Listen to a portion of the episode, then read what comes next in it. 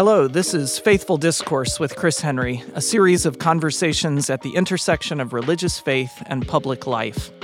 I'm your host, Chris Henry. Sometimes on the journey through life, we are blessed to encounter people whose spirits shine with an inner light, people who radiate both grace and strength in equal measure. Judge Sarah Evans Barker needs very little introduction in the communities that we share. Her name is invoked often when we are seeking wisdom, fairness, intelligence, and truth, and we are seeking all of those in these troubled times. Judge Barker was appointed judge of the United States District Court, Southern District of Indiana, in March of 1984. The list of her honors, recognitions, awards, and accolades would take all the time we have together, including the 10 honorary degrees and the Indiana distinctions of serving as the first woman appointed Assistant U.S. Attorney, first woman named federal judge, and first to be named Chief Judge, a position she held from 1994 to 2001. Most of all today, though, I am grateful to welcome a friend and a voice of both faith and leadership. Judge Barker, welcome to Faithful Discourse. Thank you, Chris. I'm honored to have been included in your uh, thinking through this new initiative that you're doing with your podcasts. After that introduction, I think I should just rest my case. no, no, we're we're grateful for the conversation and for your time.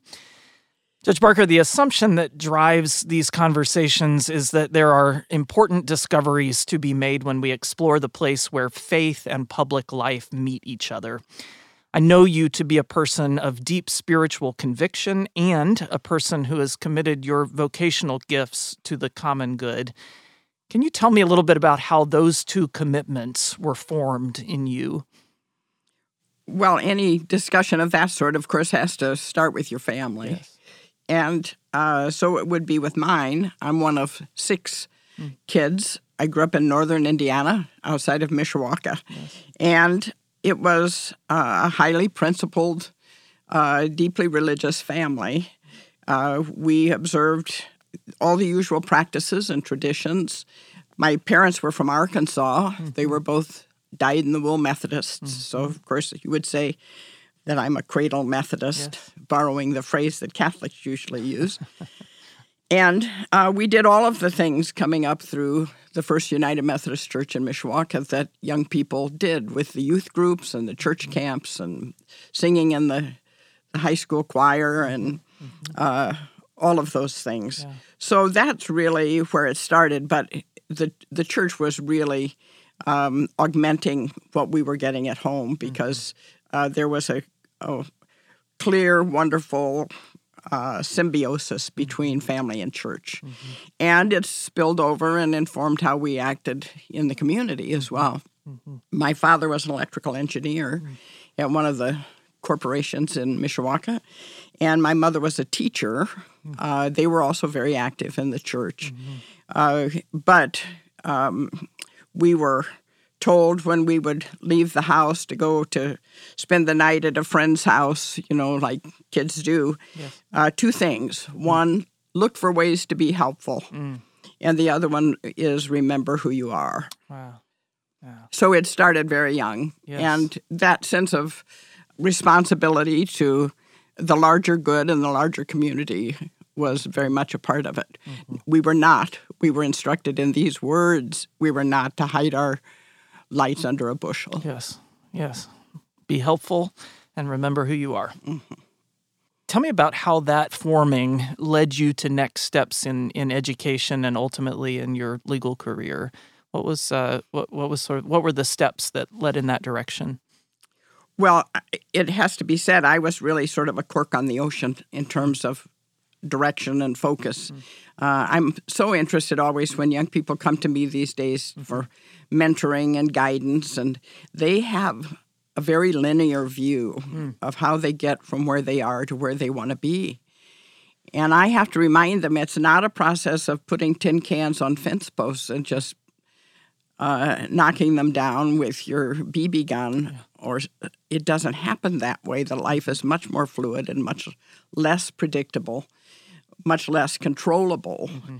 Um, I often have to remind young people that the only straight lines in view are those looking back. Mm. That you have to have uh, some flexibility, some imagination um, to go into uncertainty and ambiguity uh, without a specific focus because that's when opportunities come to you. And if mm. you're not coming at them that way, you probably will miss mm-hmm. some opportunity because it wasn't on your blueprint. Mm-hmm. Mm-hmm. And so you grab at the ring when it comes around. Mm-hmm. Uh, I've always, always loved the old Lincoln quote about I will prepare and make ready, and maybe my chance will come. Mm-hmm. And then you look for ways to do things that make your heart sing. Mm. And maybe it'll take you in the direction that you thought, mm. uh, but often it takes you in new directions. So the seed that was planted for me to think about going to law school at a time when no women yes. were going to law school, and certainly nobody that I knew, nobody in my family, mm. which would have been about my junior year in college mm. back in the uh, 60s, um, was planted by a graduate student counselor who was advising student government. And I was active in student government, mm-hmm. and we were working on something. And she said, not with any intentionality, not as a counseling matter, but just uh, as a comment from a friend, mm-hmm. I think you should think about going to law school. Mm. Wow. And if she had said, I think you should think about being an astronaut, mm. it could not have been received as more far fetched wow. By me than that was. But it started a process of. Of exploration and inquiry, and a very private journey to see if this felt right. I, mm-hmm. I wasn't in a position to discuss it with anybody mm. till I had sort of seen if this was uh, just an embarrassing overestimation of mm. my abilities or something that sounded right. Mm. And the more I got into it, the more resonance there was, the more it seemed right. Yes. And then opportunities uh, unfolded in ways I never imagined. Mm-hmm. When I applied for and became the first woman assistant U.S. attorney back in uh, the late night, it was the end of 1972, right after I'd gotten married and moved here from Washington, where I had lived before. I didn't know there were no women mm. before me. Wow. Yeah. I so that that wasn't my doing. Mm. That was because somebody had made the decision that it was time to move past the barrier. Mm-hmm. And that was Stanley Miller, for whom I've always been grateful. Mm-hmm. Uh, Senator Percy, before that, gave me an opportunity. Mm-hmm. Um, there were just many people along the way that made things happen that basically took advantage of wherever I was mm-hmm. because it was not, certainly wasn't my doing. Mm-hmm. And so it was with uh, becoming the United States Attorney. That was Senator Lugar and President Reagan. And then from the U.S. Attorney spot, it's not too far a leap to become a judge. Mm-hmm. And again, it was Senator Lugar and uh, President Reagan. Mm-hmm. So I'm very grateful to all the people. And the, the good things that have happened to me didn't stop then. Mm-hmm. mm-hmm. It's been a life of rich blessings. Yes, yes. Well, and, and a life that has blessed so many. Um, I've, I've been in the city of Indianapolis for five years, and yours is, is one of those names that just keeps coming up in terms of impact um, mm. on such a broad array of um, of institutions in the life of our city and state. And most of all, you know, we are we're looking for people who are wise. We're looking for people who you know bring that sense of fairness, um, and and you offer that, and in a time when we need it so badly. I, I recently had the opportunity, and thank you for that, to read some reflections that you had written on the occasion of your 40th anniversary mm. um, as a judge. Um, and I was struck really by two themes. Um, I was struck by your themes of gratitude, um, mm. which really were the foundation of your reflections, um, but also by the theme of hopefulness.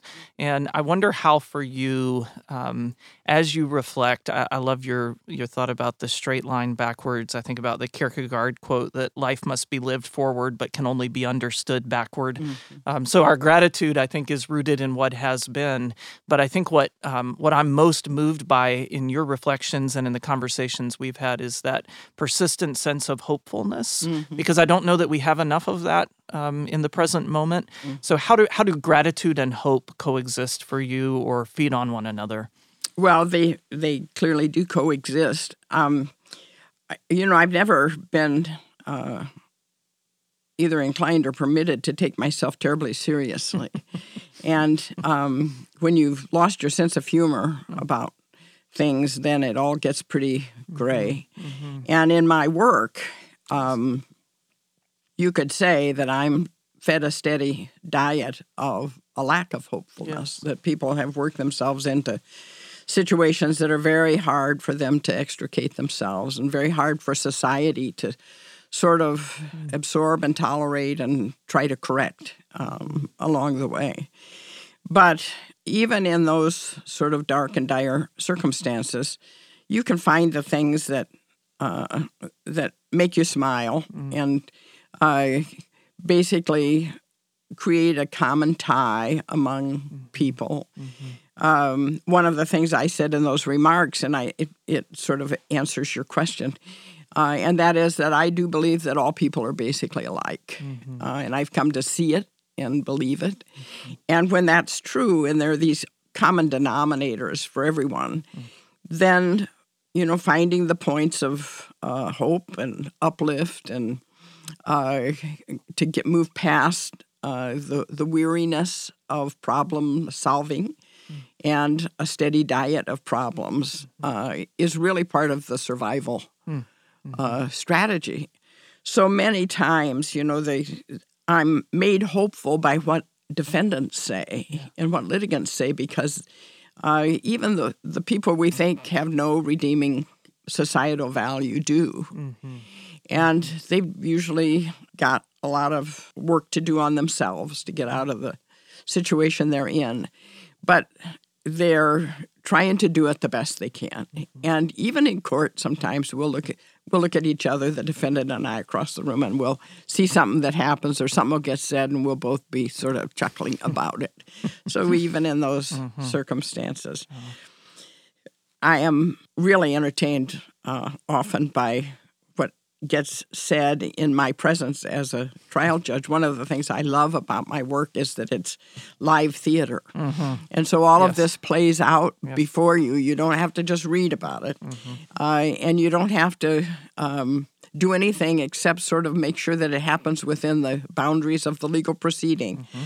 But then what witnesses say from the witness stand, and what defense counsel or prosecutors say, or what jurors tell you as a reason they can't serve or something.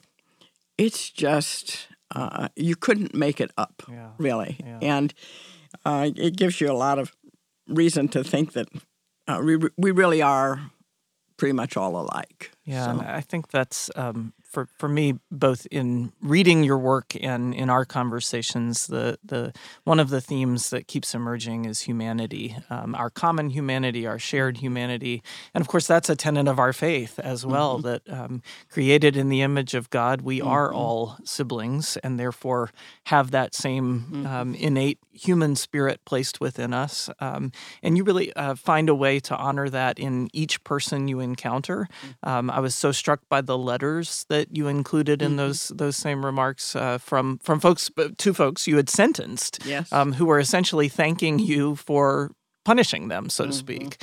Um, it, it made me think about another word that is theologically loaded, but I think also at home in the legal practice, and that word is redemption. Mm-hmm. Um, what has been your experience of redemption in the work that you do and enable?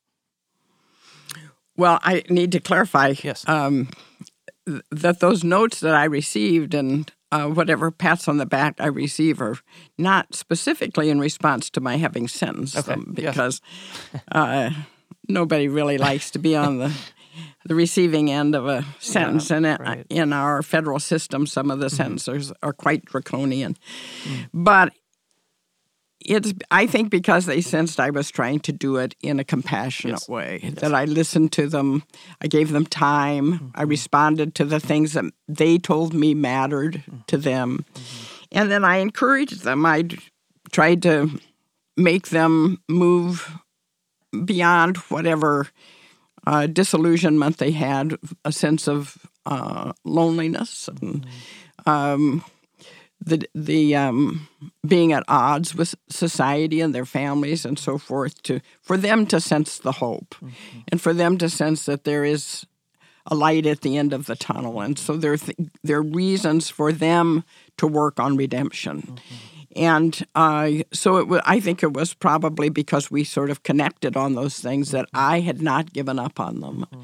And I, I try to tell people that, that, you know, this is a rough patch mm-hmm. and it's not going to be easy for a while, but you've got some work you can do and it will bring you to a better place. Mm-hmm. A lot of people are afflicted by huge problems. Problems, Chris, if you and I had had to confront them, we wouldn't have done much better than they did. But we were spared yes. a lot of those problems. So, problems of addiction mm-hmm. and violence, abuse, neglect, poverty. Um, you really do wonder sometimes how the grass grows through concrete. Mm-hmm because the fact that they have even survived some of the pressures against them is a miracle. So their lives have been hard. They're going to be hard for a while, but they don't have to be hard forever. And that's what I try to tell them. Mm-hmm.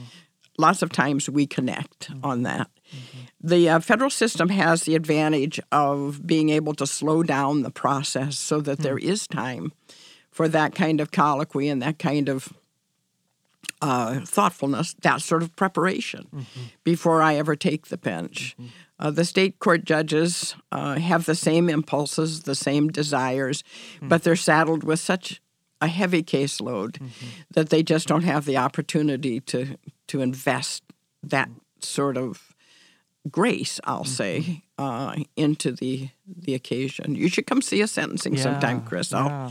I'll get you on the that. schedule. No, I would love to do that, and and I've I've heard from those who have witnessed your sentencings, and I think one of the things, and, and it's something you've said to me before as well, that um, I don't know why it had not occurred to me that uh, context and circumstances of one's life can be a factor um, in the work that you do and the mm-hmm. decisions that you make. And I'm not sure that to the layperson on the outside, that's mm-hmm. always clear that um, you are not only permitted, but correct me if I'm wrong, but you're you're compelled yes. uh, to take into account mm-hmm. the the context and circumstances of mm-hmm. one's life. Yeah, um, that's uh, we use a sentencing guideline regimen in the first paragraph of the statute that guides our exercises of discretion says that we have to take into account the nature and circumstances of the offense. Mm.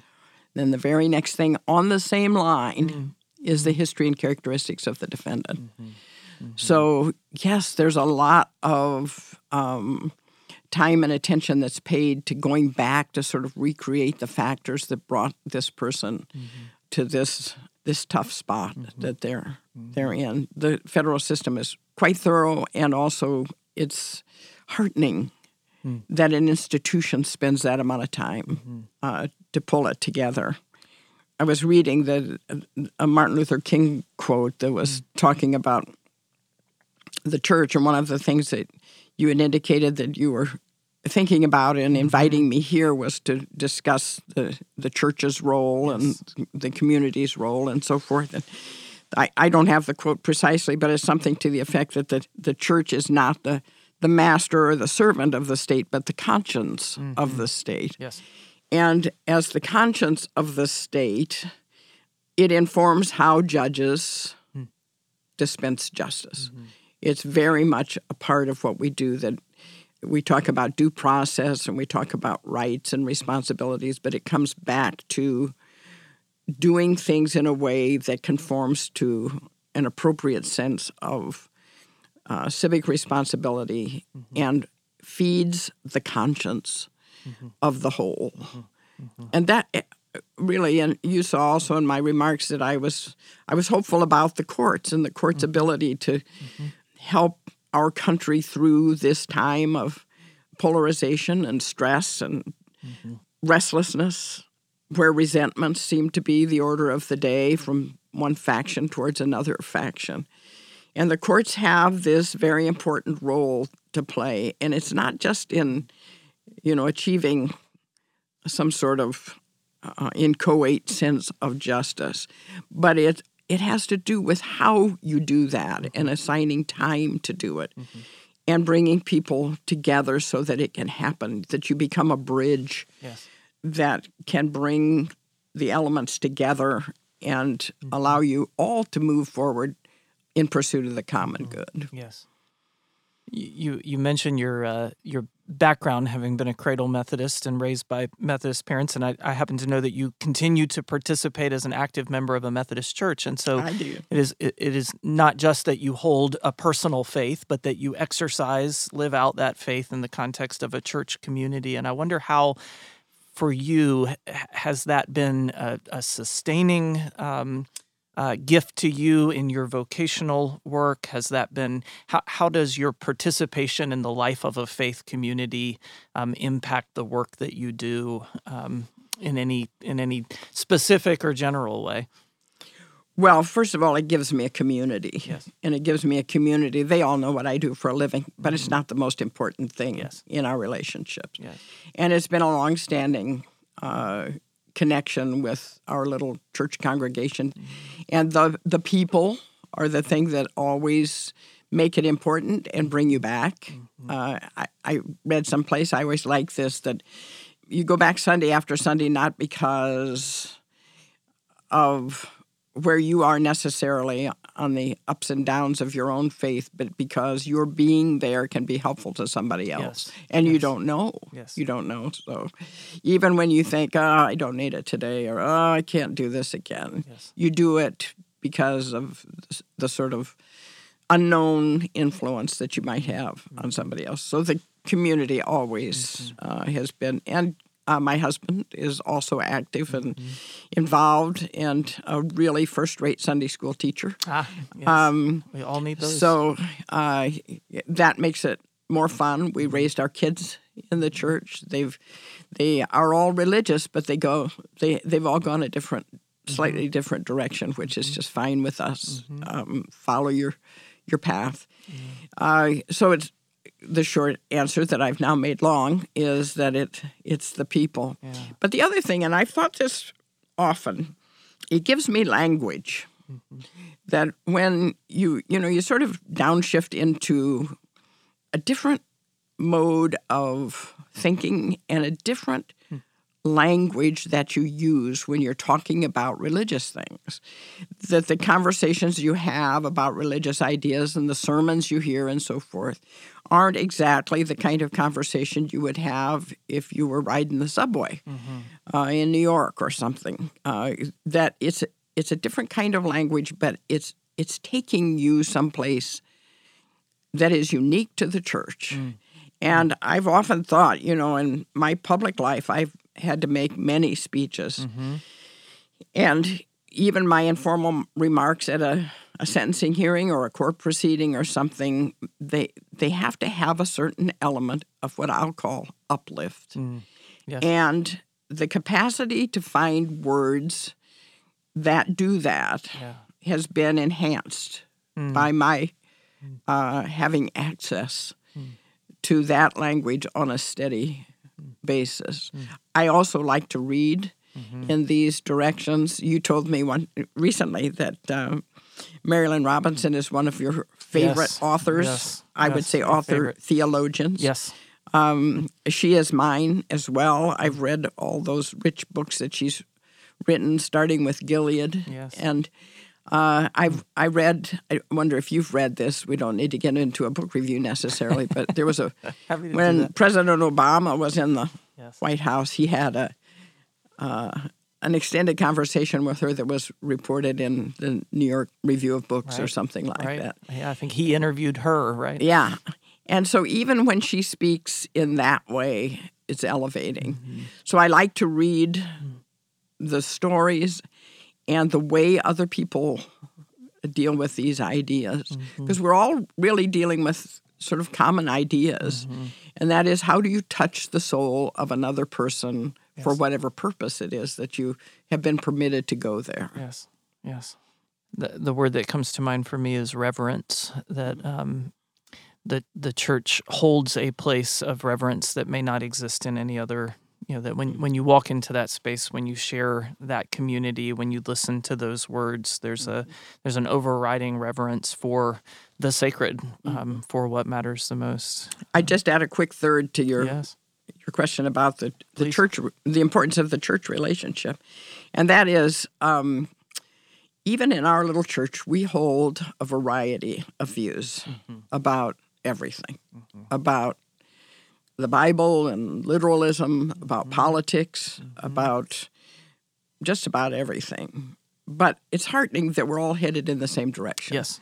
We are all intentional in the same way. We, we have the same destination, and by that I don't mean heaven.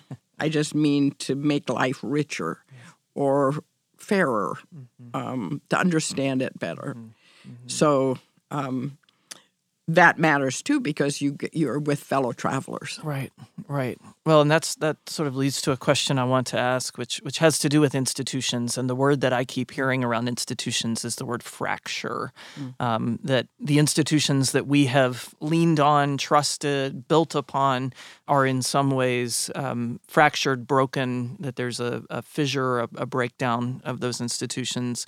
Um, it feels to me as if at least one of the ways that that is happening is institutions are becoming bifurcated by the polarization that's taken taken over every part of our lives. And so, whether it's the neighborhood we live in, the church we attend, the gym we go to, um, it, it all seems to be um, filtered through our identity um, of a of political ideology or, or theology or, or something like that. So, I think we have discussed before we sort, sort of share an interest in institutions that bring together a diversity of viewpoints. That doesn't seem to be um, in vogue. It doesn't seem to be popular among lots of folks in our time.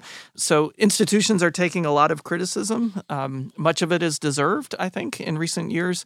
But what do you see as sort of the, the role of our existing institutions? You've described some of that in, in, in the church. Um, and then how do we who care for them, care about them, um, reimagine or rebuild them? Well, I think these are hard problems. I, I wish I had answers. I wish I even had clarity about mm-hmm. some of them, but I, I perceive the same things you do.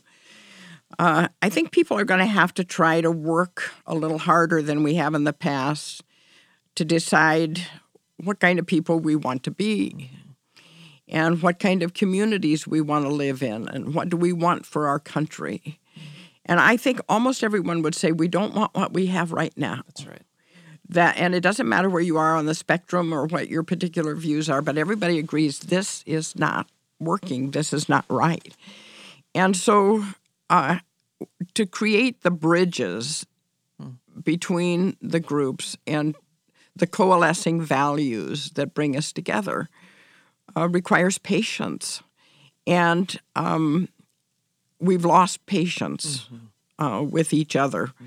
We seem to be more focused on the correctness of our own personal views rather than uh, what difference they make. I mean, it, if my views, strongly held, are a barrier to the entire body politic moving forward, my views have to be reexamined too. I hope you'll reexamine yours if you're are different, but mine have to be looked at in terms of where do I need to shift or change or say mm-hmm. things differently. So, just on matters of inclusion mm-hmm. and fairness, basic fairness, allowing people to live whole lives of their own choosing uh, with mm-hmm. maximum amounts of personal discretion and opportunity and so forth. I've benefited from all of those things, but I know mm. most people have not. Mm. And I have to live my life in a way that leaves room for them to grow and to change and to enjoy the same benefits that, that I have enjoyed. So I worry because there are not easy settings uh, in which we can discuss things like values and shared Right. values and ethics. We've kidded ourselves to think that uh, we can make it in life on the basis of individual talents and resources and uh, sort of going it alone. It's not going to work, and it hasn't worked. Hmm.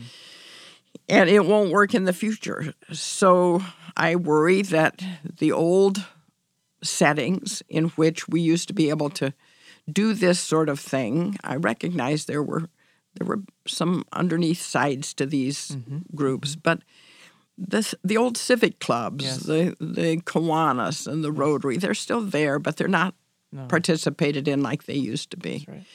And we've ridded out this kind of values laden discussion in lots of other settings. We we've decided we can't have it in the schools because it's polarizing. Mm.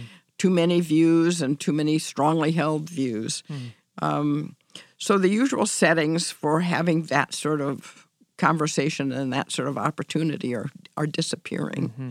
Mm-hmm. Uh, I did read an article recently about the failure of universities to teach ethics. Mm-hmm. And that uh, the author noted that there are only two or three schools that still require ethics as part of the undergraduate curriculum. Mm. Uh, Notre Dame is one, Georgetown is one. Well, you can see mm-hmm. where that right. interest comes from. Right. But it used to be that in order to graduate, you had to have some class, some coursework, some setting in which those things were explored. And we've wrung them out of our society. They're mm-hmm. just not there. So, all the ways in which we would be able to have these discussions uh, seem to have been um, some we've thrown them over. Right. We've, we've thrown the baby out with the bath. Uh, and until we reconstruct some ways to do that, I was mm-hmm. talking to one of our kids. All of our kids are out of college and married and have their own kids now. But we were talking about when they were in college, and one of them said, you know, the opportunity to create the kinds of friendships you do in college yes. never comes around again. Right. And it's the function of time. Mm-hmm. And mm-hmm. having those long, extended yep. opportunities to just hang around and talk to each other and listen to each other. Absolutely. So, time yes. um, is a necessary ingredient. Yeah, I think about um, we can't expect people to know how to engage in civil discourse if we don't teach them how to engage mm-hmm. in civil discourse at any point.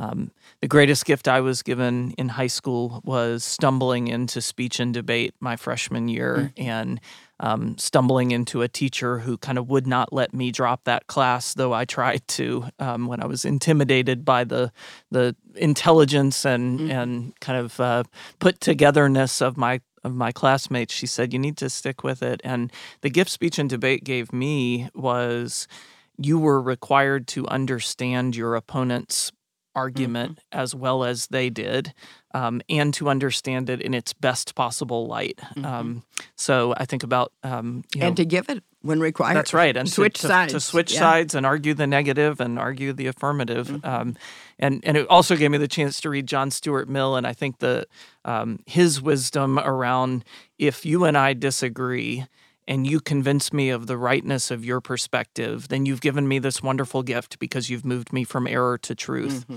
If you and I disagree and at the end of our debate, our argument, our discussion, I continue to be convinced of the rightness of my perspective and the wrongness of yours. You've given me this wonderful gift because I now understand you and your perspective mm-hmm. better than I did at the beginning. And I, I just, I'm not sure the places, I think what you're saying is exactly right. I'm not sure where we are engaging in that mm-hmm. kind of good faith discourse. Mm-hmm. Um, I think we also have to all of us, all of us, uh, mm-hmm. step back and realize that a lot of what gets under our skin doesn't matter. Yeah. Yes. That there are, when I see what some people file lawsuits over, mm. uh, I'm mystified that they would invest so much. Mm. It's not that, you know, the courts have important work to do. But I'm talking about those times when you can see that it's just a grudge. Mm-hmm carried mm-hmm. forward and made larger mm-hmm. instead of trying to figure out some way to reconcile the parties. Mm-hmm. And not everything, that old saying about I'm going to make a federal case out of it. You know, yeah. not everything needs to even be pursued mm. in terms of your own internal right. attitudes towards it. You've got mm-hmm. to learn to let some things go. Mm. Mm. Uh, and I realize that there have been people who've been victimized a lot. Oh and dealt with unfairly. And it's very hard for them to be victimized again and not feel like they need to finally vindicate mm-hmm. their own personal integrity and their own interests. I understand that. Mm-hmm. But I'm talking about something else where mm-hmm. somebody says something in an offhanded way and makes you mad. Uh, it's part of your spiritual development to Yes. try to figure out. How to maybe laugh at yourself. Maybe the person was right. Um, Ken likes to tell me when I come home with my feelings hurt after somebody's criticized, and you know, in my business, everybody criticizes what you decide one way or another. Mine too. Yeah, we're a lot alike, Chris. but when I come home, you know, feeling sorry for myself, Ken will often remind me, "Oh, Sarah, we have to learn from our enemies too." I'm struck by your comment that we need time to think about what kind of people and what kind of society we want to become. And I, I do think the pace of life, the um, the the constant onslaught of information, um, whether it's true or not, um, that is accessible literally at our fingertips, does make um, wisdom and discernment, those gifts of the Spirit, um, much more difficult. And the ability to to turn off the noise every once in a while. Um, I'm preparing to preach on uh, Jesus' invitation: "Come to me, all you that are weary and carrying heavy burdens." And if you think about what what wearies us and what are the he- heavy burdens we carry, uh, you don't have to look far. And I think we're describing some of Yeah. that weariness. Exactly, exactly. You know, when when it's in us to be defensive and to leap to the bait, um, and to feel the pressures in a personal way that maybe aren't intended to be personal. Um, religion doesn't cause the conflict, but religion becomes another way of being at odds. So we, it's part of our encampment syndrome where we we stay with our group and we don't make an effort to sort of move beyond those those boundaries. But it's not religion that's causing the conflict. Yes. Underneath the religion, for those who study comparative religions, and I only dabble, mm. but for those who study it, you can see underneath it all those principles and tenets are just about the same. I I have always thought that Karen Armstrong mm-hmm. in her writing, mm-hmm. It's such clear writing, and mm-hmm. she's such a thoughtful, intelligent person. And when she got an award for something, it wasn't a Nobel Prize, but it was like that, and she, a money gift came with it. She set out to demonstrate mm-hmm. and to enhance the importance of the Ten Commandments mm-hmm.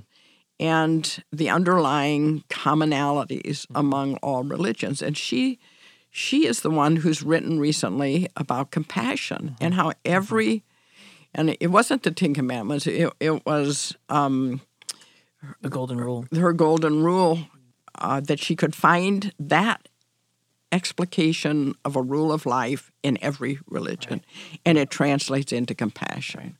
So that's what I mean. Uh, it it's the underneath it. It's it, the infusing value in all religions, mm-hmm. and yet we quarrel at the surfaces about differences that do not matter. Mm-hmm. I mean, who really thinks it matters with respect to certain ritual differences mm-hmm. in how you do things? I'm not going to mention them because I don't want to create enemies, but um, how you dress, how you form your prayers, how you go about expressing um, the the the various um, important rituals of your faith. Right. So I, I just think religion sometimes becomes the the uh, cover for um, for an untruth that it's it's a, a disagreement we have all the way down, and it's not a disagreement all the way down. It's a very superficial disagreement. It would be hard for me to choose my my favorite Marilynne Robinson sentence, but this one would be in the running. She writes, "Nothing true can be said about God from a posture of defense." Nothing true can be said about God from a posture of when we are defending God, um, we're we're putting ourselves in a place we were never meant to occupy. She also said, because I wrote it down in my notes, that resentment makes meaningful public life so dif- difficult. Yes, resentment. and as a person in public life mm-hmm. and seeing how resentments flow mm-hmm. through the mm-hmm. the uh, the body politic of that Marilynne Robinson. She's one smart woman. So aren't we glad to be able to read her Yes, stuff? Yes. Yes. Yeah. well, maybe on that on that topic, and and um, so grateful for your time. But at, at our recent discussions, we've turned often to the topic of leadership. Um, I wonder for you, what does moral or ethical leadership look like?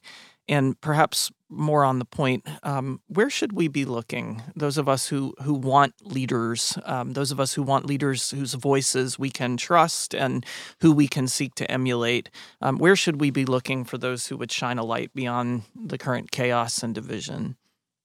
Well, it's a really good question because we need those people, and cultivating them is one problem, and recognizing them is another problem. Mm.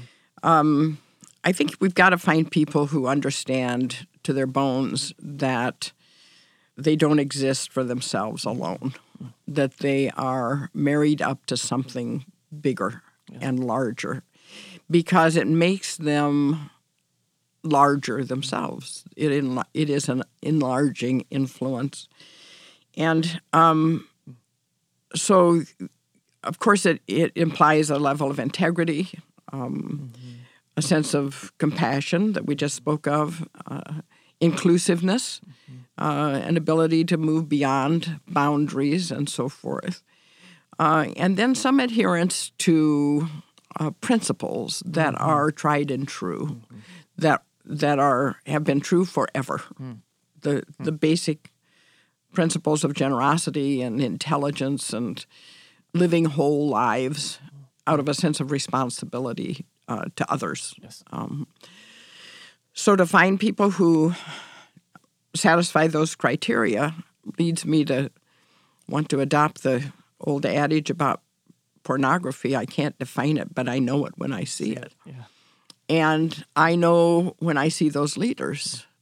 And then I can usually reason back from that mm. personality. What is it about that person yeah. that makes that person impactful and special, and uh, and a true leader, a person who has a magnetic pull on others simply by the way they act or what they say or how they live their mm-hmm. lives. And it does not have to be in public view. Mm-hmm. Mm-hmm. Uh, it's an integrity that um, goes in every direction in every setting. Uh, and so when you say about somebody, he's the real deal, mm-hmm. Mm-hmm. it's that. Mm-hmm. So there are those people. Mm-hmm. And unfortunately, we have made it really hard for people to want to come forward right. to live a life in the public view and take on the, the criticisms and the heat of living out that example uh, in public view because other people for other reasons who maybe aren't as well developed in terms of their own ethics and integrity and their own moral leadership want to tear it down rather than uh, follow. So I think we don't have a dearth of leaders. Mm. We have a dearth of willingness mm-hmm. to operate at that level where it's obvious and conspicuous.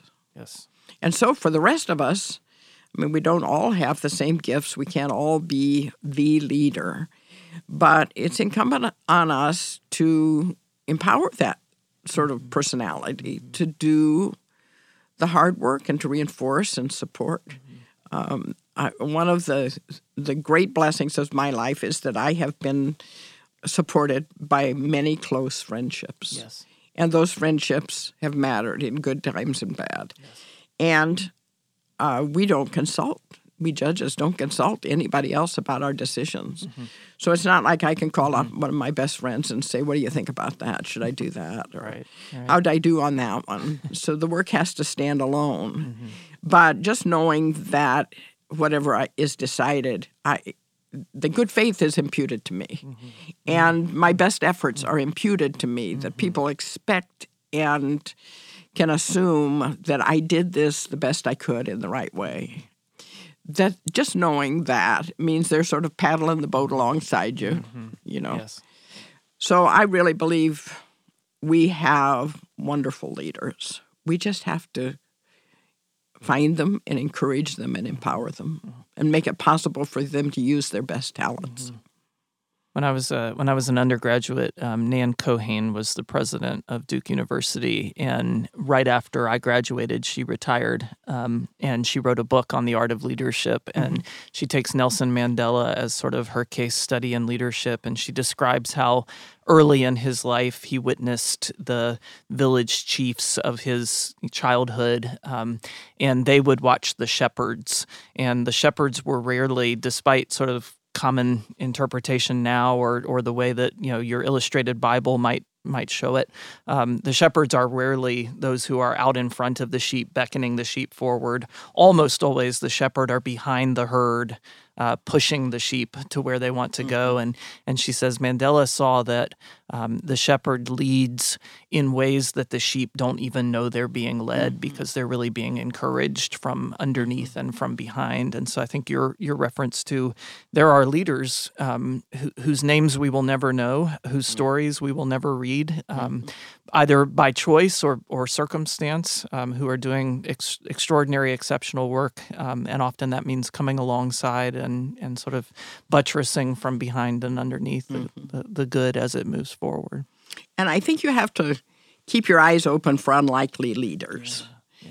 Yeah. Uh, yeah. Because we stereotype people yes. and we like the ones that are charismatic and mm-hmm. good looking, mm-hmm. uh, who are funny mm-hmm. um, and socially uh, successful in that way. And we, mm-hmm. we think that that's the paradigm for, right. for leaders. And there are wonderful, exquisite leaders who don't follow any of the mm-hmm. usual forms. Yeah. And once given the opportunity to do what they could do and do well and do best, mm-hmm.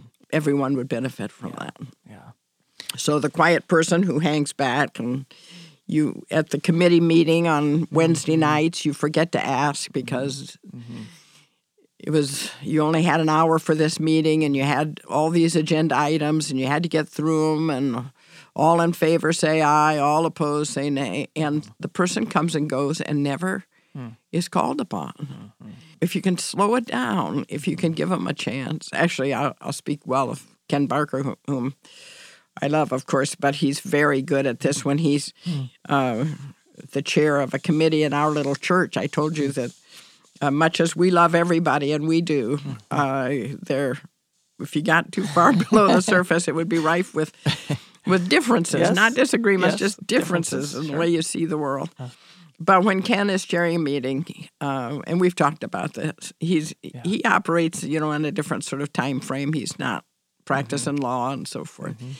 But he says, I never hold a meeting without calling on everyone. Mm-hmm. And even I just say, how do you feel about this? Or what are you thinking about that? Mm-hmm just yeah. to draw them into it. Yeah. And that's when you find the, the hidden yes. jewels. Yes. What a wonderful example mm-hmm. for all of us.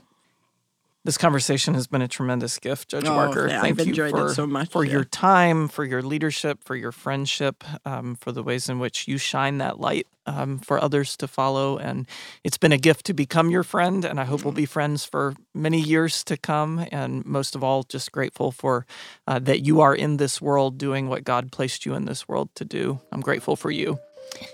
And thank you all for listening. We invite you to subscribe, to share our podcast with a friend, and to let us know what you would like to hear in future episodes. I look forward to continuing the conversation on the next Faithful Discourse with Chris Henry. Until then, take care of each other.